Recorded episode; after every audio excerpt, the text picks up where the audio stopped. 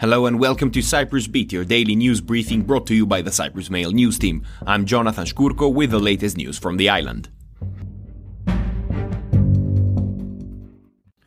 First up, a meeting to evaluate the new data emerging as well as how prepared Cyprus is to deal with monkeypox has been organized for today at Nicosia General Hospital by Health Minister Michalis Hadjipantelas. In light of the alert declared by the World Health Organization at an international level on Saturday afternoon, Hadjipantelas had a telephone conversation with the WHO Regional Director for Europe, Hans Kluge, where it was decided that within the next few days, further guidelines will be sent regarding the management and treatment of the confirmed cases of monkeypox. Meanwhile, the first vaccines for monkeypox are expected to arrive in Cyprus on Monday. Health authorities will receive some 1400 jabs to help Cyprus tackle possible outbreaks of the virus. The Nicosia General Hospital has been designated as the reference hospital for monkeypox and Makarios Hospital for cases in children. Moving on, scorching temperatures will continue through Monday according to a new yellow weather warning from the Met Office. The maximum temperature on Monday is expected to rise around 40 degrees Celsius again inland. The warning is valid from 10 pm on Sunday until 6 pm on Monday afternoon.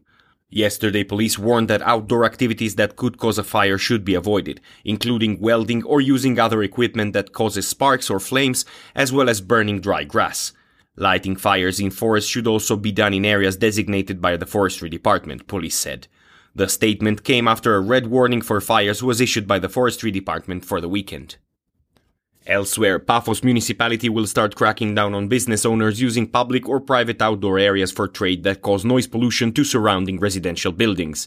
Notices will be served to all owners of premises within the area who use a public or private outdoor space for the installation of tables and chairs or the conduct of musical events and emit high noise levels with or without obtaining a relevant permit that causes nuisance and disturbance to residential buildings located within a radius of several kilometers. The municipality noted that in the event of non-immediate compliance by owners, it will take drastic measures without further notice in an effort to restore order and did not rule out the seizure of equipment and the imposition of fines. In other news, thousands of euros worth of jewelry and cash were allegedly robbed from a residence located in the Akoursos village in the Paphos district. According to a Paphos police spokesman, the owner of the residence on Saturday reported that burglars entered her villa and took the sum of 5,000 euros in cash, as well as jewelry worth 45,000 euros. Peyia police went to the scene, and from further examinations, it became clear that the perpetrators broke a window and entered the house. And finally, Greek Foreign Minister Nikos Dendias said there is no room for optimism regarding the prospects for the resumption of a meaningful and credible negotiation process on the Cyprus problem due to unacceptable Turkish claims.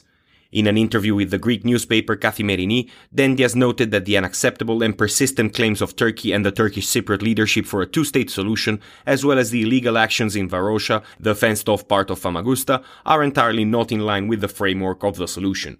Meanwhile, the director of President Anastasiadis' press office, Andreas Yosif, said on Sunday that the resumption of the Cyprus talks will be impossible if Turkey does not cease its provocative actions. And that is all we have time for today. Thank you for listening. Cyprus Beat will return tomorrow. In the meantime, for more news, analysis, and content, please visit cyprus-mail.com.